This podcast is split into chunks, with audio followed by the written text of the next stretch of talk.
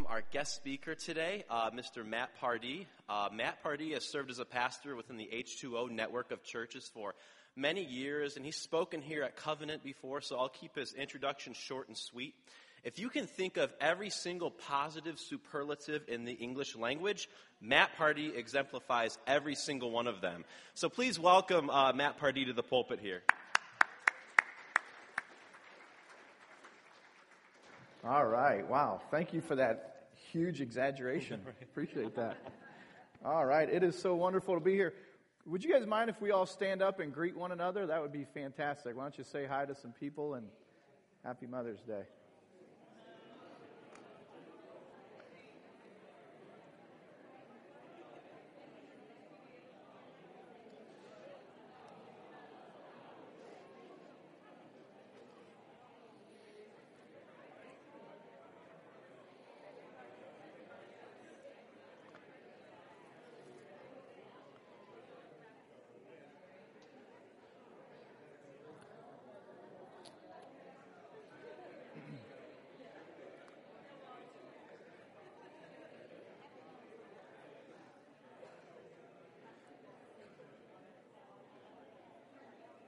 All right. Well, again, thank you for that overly warm uh, introduction. Again, my name is Matt Pardi, and it is definitely a blessing to be here. Some of my heroes of the faith are in this room, and so it's always a, a wonderful uh, um, invitation to come and, and, and, preach here. So, happy Mother's Day to all of you mothers. It's really uh, great to be here and to see many of you again. And uh, this morning, I'm really excited about sharing a passage out of the book of Psalm. If you have a Bible, you can turn to Psalm uh, 112. And uh, the other day, I was talking to my kids about baseball. A couple of my kids are good at baseball. I played baseball when I was young, and we were having this discussion about baseball. And it was because one of them did not want to go to practice. And uh, I was kind of arguing with him a little bit about he needed to do this. And as I drew him out and my other son, they were talking about their fear of being hit by the baseball. And uh, so I was trying to talk to them about, like, no, you don't need to be afraid of this. This is okay. And then were they like, well, were you ever hit by a baseball, Dad, when you were little? And I, I remembered getting hit in the arm by this, like, one of the fastest pitchers in our league, and how painful it was. Truly painful, and how afraid I was to go back up to bat after that. And so I was talking to my kids about this, and in my mind, you can imagine if you've ever had a conversation like this with a young person, as you're thinking, this is actually a pretty rational fear. It hurts. I mean, you don't want to get hit. You know, when they're, they're up there batting and some kid loses control or that hard ground ball is coming and they're like, oh my goodness, here it comes, and it takes an awful hop and hits them in the mouth. Those are terrible. And those fears can be very real. So I'm trying to love my kids through this and, and not lie to them and say, no, no, no, you play, don't be worried, you'll never get hit by the ball. You know, in our life, there are rational fears. There are things around us all the time that create fear. And the Bible is very clear about this. One of the greatest commands, or one of the most frequent commands in the Bible, is to not be afraid. Do not fear. And this morning, I want to talk a little bit about that, the things that, that bring fear into our lives. And I want to do that in light of Mother's Day, in, in view of some godly women in the Bible and, and how they approached this. And uh, before we even start, uh, just looking at this first verse, uh, there's an important uh, premise for all of this is that the fear in the Bible, really, there's kind of two types of fear. And the Bible talks about fearing the Lord, that we should have this reverence for the Lord. Maybe in our uh, daily vocabulary, when we think of fear, we usually attach it to something negative. But the Bible tells us that we should be in awe of God. A healthy fear of God is what really helps us have a right perspective on life because we see how big God is. And as Tim was just sharing in that communion message, keeping our focus on Jesus, keeping our focus on how amazing God is and how powerful God is and how amazing his strength in all areas of our life are is what diminishes our fear in these other areas. And so in Psalm 112, verse 1, it says, Praise the Lord. How joyful are those who revere the Lord and delight in obeying his commands. So, this first verse is kind of the introduction to this chapter. And it says, We are to be people that praise God. We worship God. We, we sing about Him. We, we think of Him. We're in His presence and we say, God, we praise you. You are the one true God, the creator of everything. And we in our hearts, even as we, we worship today, right and now at this moment, we want to praise Him. We want to revere Him in our hearts because that changes everything. It's how it changes how we look at life. And the Bible tells us here that when we do that, there is a joy that comes into our lives. And we're going to read on here later that, that when we're fearful of the world, when we're fearful of things and of people in this world, our joy is diminished. We become anxious, we become insecure. And so we're going to pray here to open up this time. And as we look at this verse, we're going to just pray that God would give us a reverence for Him, that that joy would come from, from fearing Him, and there'd be a true delight in His Word. That when we read His Word and we understand more of who He is and what He wants from us, that it's going to bring a, a delight, it's going to bring a joy to our lives. So let's pray. God, we thank you for this opportunity to take our eyes off of the world and our circumstances and to be in awe of you right now. Lord, I know even for myself, I've come and gone to church and, and haven't even given you a thought before, believe it or not. But God, let that not be what happens today. Lord, as we come into your presence and we're, we're talking to you right now, Lord, we pray that you would speak to us. That we, you would show us how big and powerful and amazing and loving you are this morning. And God, that you would be so big in our minds and we would have such an accurate view of who you were that all the, the fears of other things would be diminished. Lord, that you would increase and that we would decrease and the things around us would decrease. Lord, I know that that's how you want us to live. I know that's your, your hope for us. That we would be so filled with the knowledge of you and we'd be so filled with your presence that there would be a deep joy in our hearts that nothing can touch us. Lord, I need that for my life. I know many of us here today, we need that. So would you speak to us through your word? In Jesus' name, amen. There's several things that I want to uh, bring up in this passage. And the first one is from Psalm 112, verse 7. We're going to skip ahead. And it says, These holy ones, these ones that walk with God, these ones that are filled with the Spirit and, and love His Word, they do not fear bad news. They confidently trust the Lord to care for them. I love this passage because there's a lot of times in my life where I fear bad news. And sometimes when you're on the mountaintop and things are going really well, that's when we fear the most. Oh no, when is the bottom going to drop out on the things in my life? And we, we can become very fearful of bad news. When are things going to fall apart in my life, with my health, with my family, with my finances, with my job, with my relationships? And we can become very insecure about what might happen. And I, talk, I know even talking to Christians, this is a really big deal that a lot of people are just obsessed with the what ifs of life. Have you ever felt that way? Have you ever felt like, man, what if this? What if that happens? And we become consumed and we become fearful and insecure because we're worried about bad news that could come. And the Bible says, don't be afraid of the bad news. How can we do that? Because we don't put our hope in circumstances. We confidently trust the Lord to care for us. And again, so it's this enlarging of who God is, that He loves us, that He wants to care for us, He's going to give us the things that we need.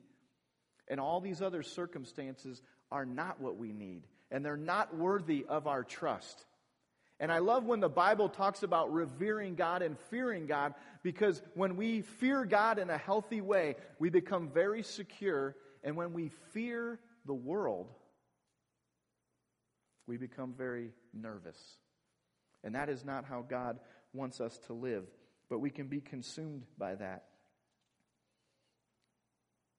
When we have this walk with God, He overcomes our pessimism. God has the ability to overcome the pessimism in our life. He wants us to be people of hope. Because the story of the whole scriptures is that He's the hero and He can give us a hope that is beyond this world, a hope over our circumstances, a hope over things. So I just want to pause and ask you this question Are there things in your life? What circumstances of life are you afraid of?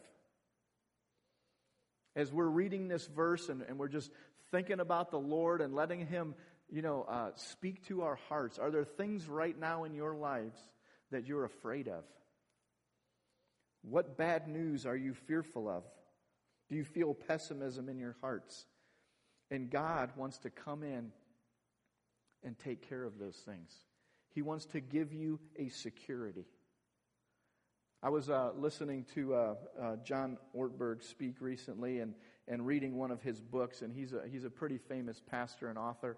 And John Ortberg was talking about um, how this one day his wife asked him to come into the bedroom. She wanted to have this conversation with him. And he knew he was in trouble when he sat down on the bed. She pulled out note cards. And uh, he's like, uh oh, what's going on here? We got note cards. That's not a good sign. And she started going through these things that that she saw in his life that concerned her. And a couple of the things that his wife shared with him is you've really lost your joy. We used to laugh. We used to be really carefree. We used to joke. You used to smile more, and you just seem so serious. And he, he was talking about all the circumstances of his life that were concerning him and bringing him down. And, and life is very serious. And what if this happens? And all these different concerns of his life. And then she also said that, you know, you used to be such a good listener. And I feel like you're talking about all the things in your life, but you don't listen to me anymore. You don't really care about what's going on in my life. And he was really humbled in his heart. And he, he said he pouted for about two days after this reproof. But then as he got with the Lord, he realized how consumed he'd been with the circumstances of his life. And he says this I used to chase many things because I thought it would make me feel alive. I can't wait anymore to be who I want to be. Life is not about any particular achievement or experience. The most important task of your life is not what you do, but who you become. Man, that quote really speaks to me because I can think of the seasons of my life. And I was in college and I just wanted to get married and I just wanted to be, I wanted to graduate. And then you want to get a job. And then, you, you know, you want to have kids. And then you have kids and you think, wow, this is way harder than I thought. Why did I want to have kids so bad? And then you, you, you think, man, if I could just get them through diapers, you know, that will be awesome and then you get them through diapers and the next thing and, and with, with church and ministry and trying to grow a church. And just all these seasons of life i can be so consumed with man if i could just get through this i will be happy. I'm so ashamed to say i've said that a thousand times in my life. If i could just get through this and this circumstance would change i would be happy and what John Ortberg is saying here and what the scripture is telling us is that that is not it at all.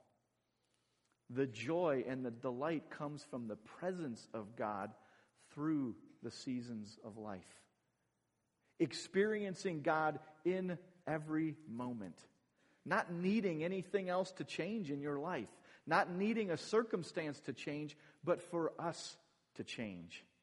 To become the people that He wants us to be. I am so impressed and amazed by the story of Mary and the circumstances of her life. If there was anybody worthy of true fear in life, it would have been Mary when this angel comes to Mary in Luke 1 and says, You are going to be pregnant and you are going to carry the Son of God.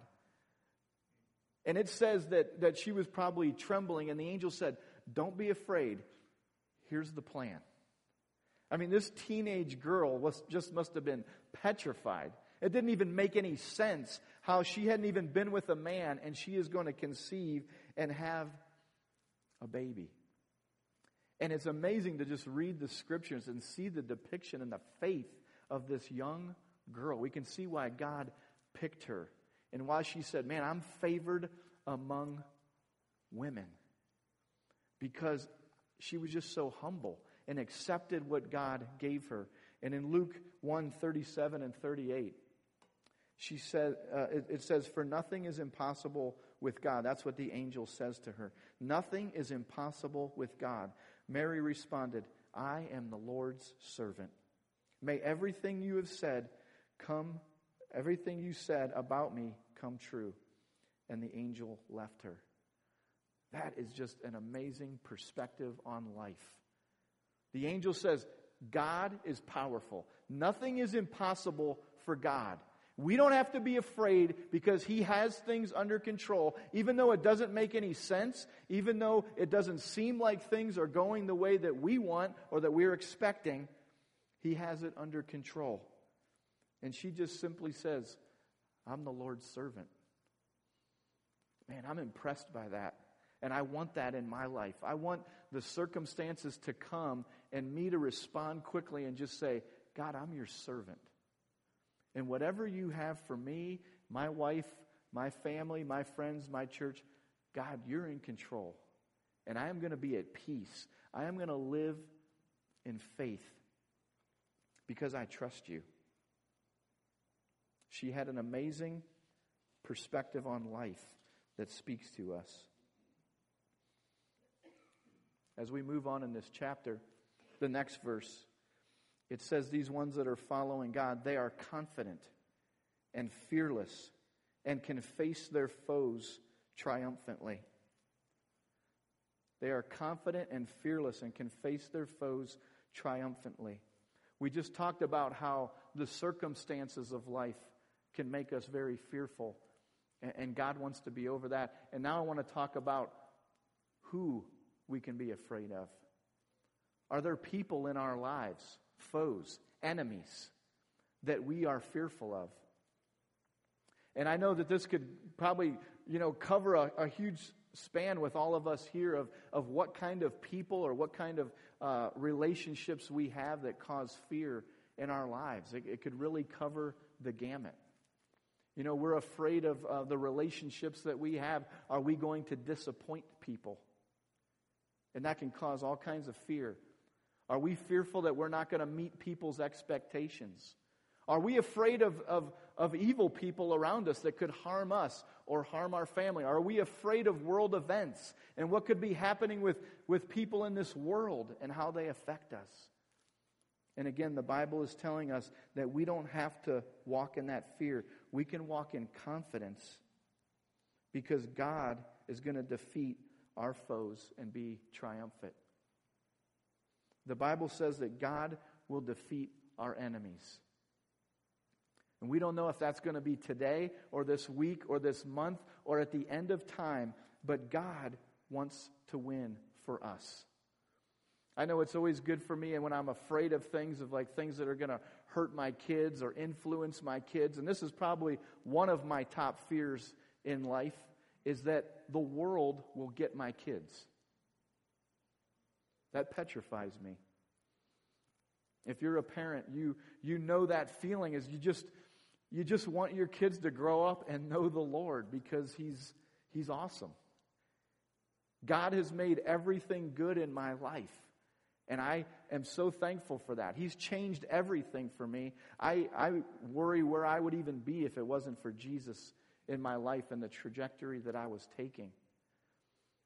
And as we look at our children, we look at our family, our friends, the people around us, we think, man, we just want them to know the Lord.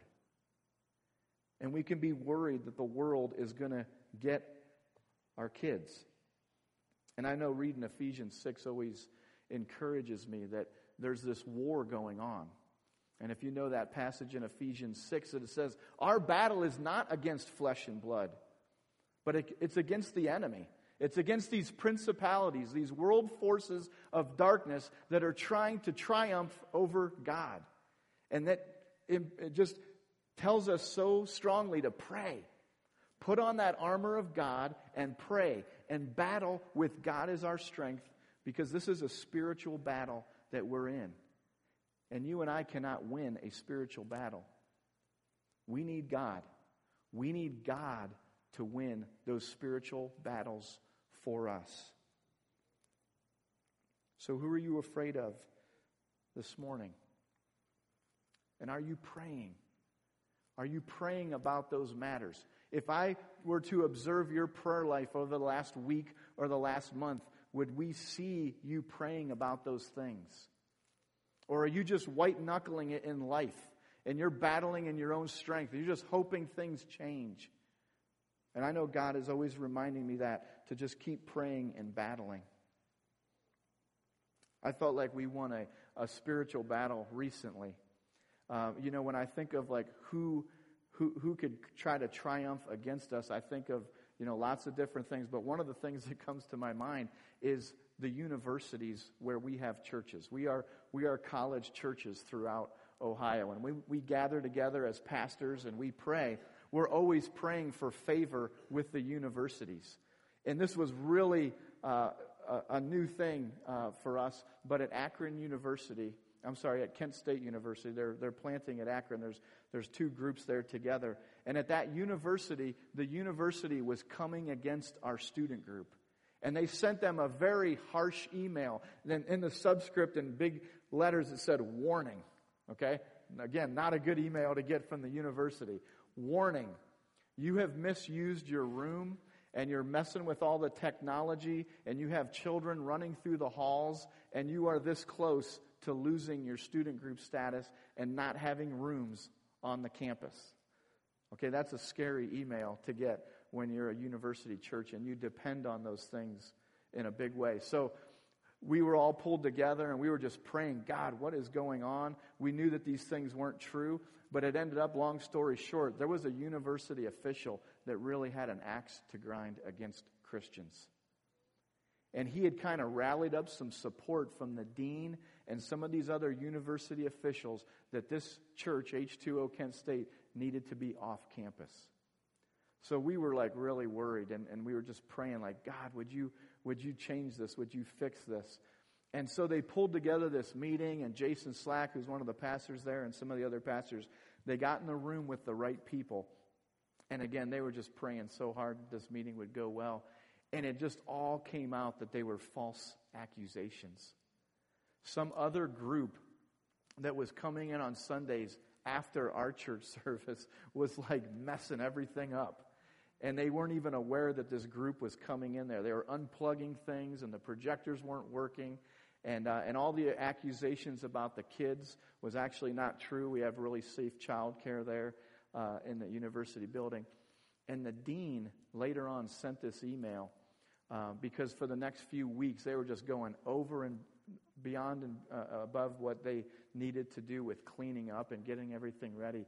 And the dean sent this beautiful email that said, Your group has gone far beyond what we expected.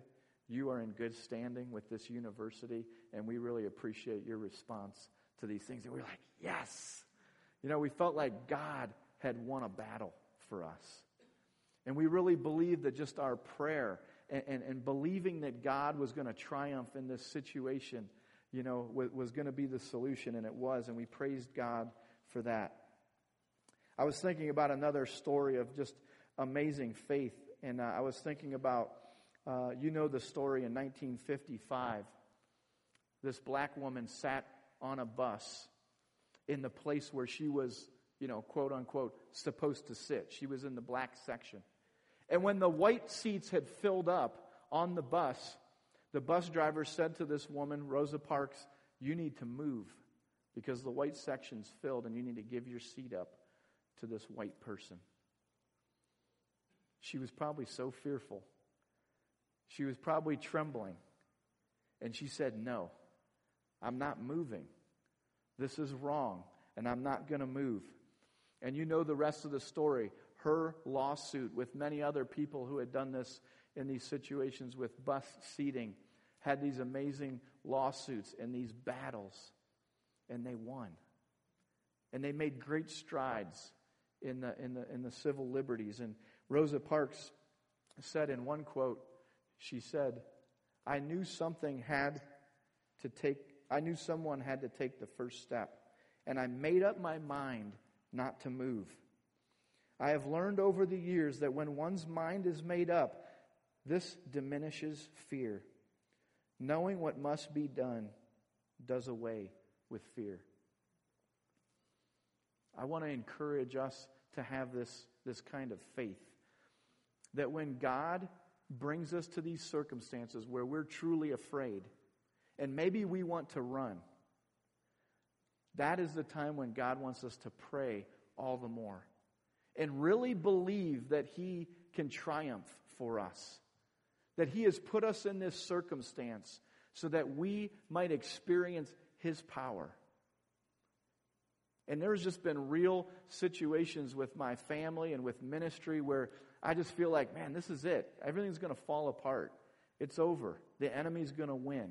And I get with God and He says, don't back down like that.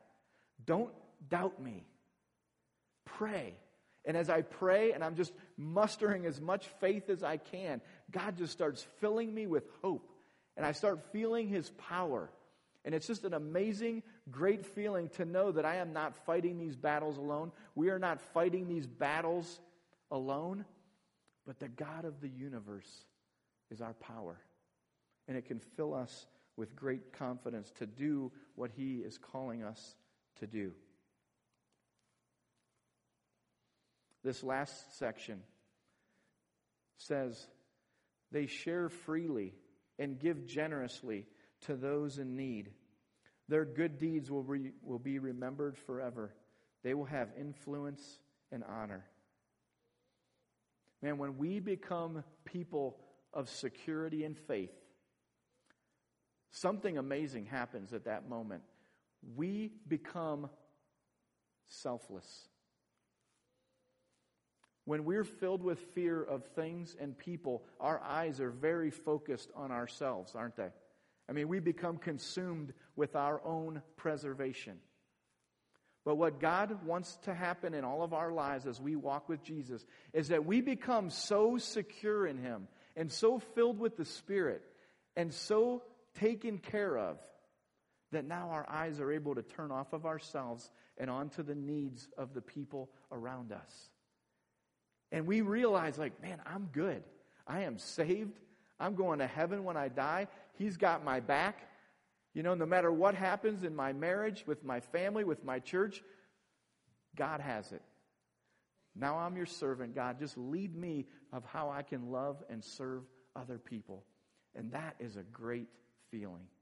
That is an amazing joy when your life is defined by God using you to bless other people and your life is not defined by you being consumed with yourself and taking care of your own circumstances. And He really wants us to, to have that freedom. He wants us to live in that freedom to affect other people. It says they give freely, generously. I don't believe this is just money, but this is their life, their heart, their time. They're just giving people. Why?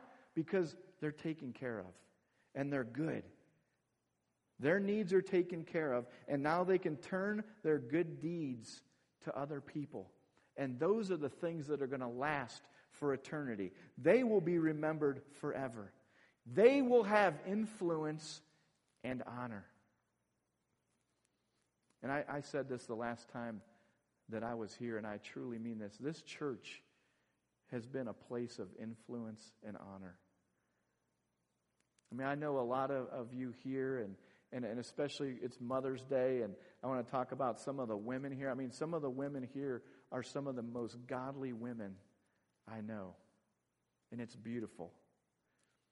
Because they're women, some of you women here, that you just live so generously.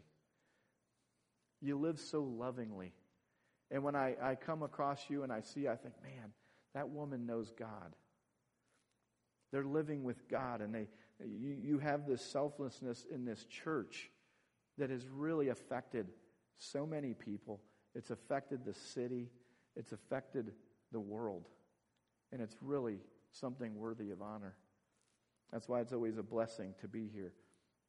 God wants to give us that influence and honor that is beyond ourselves. So let's continue in that as the body of Christ.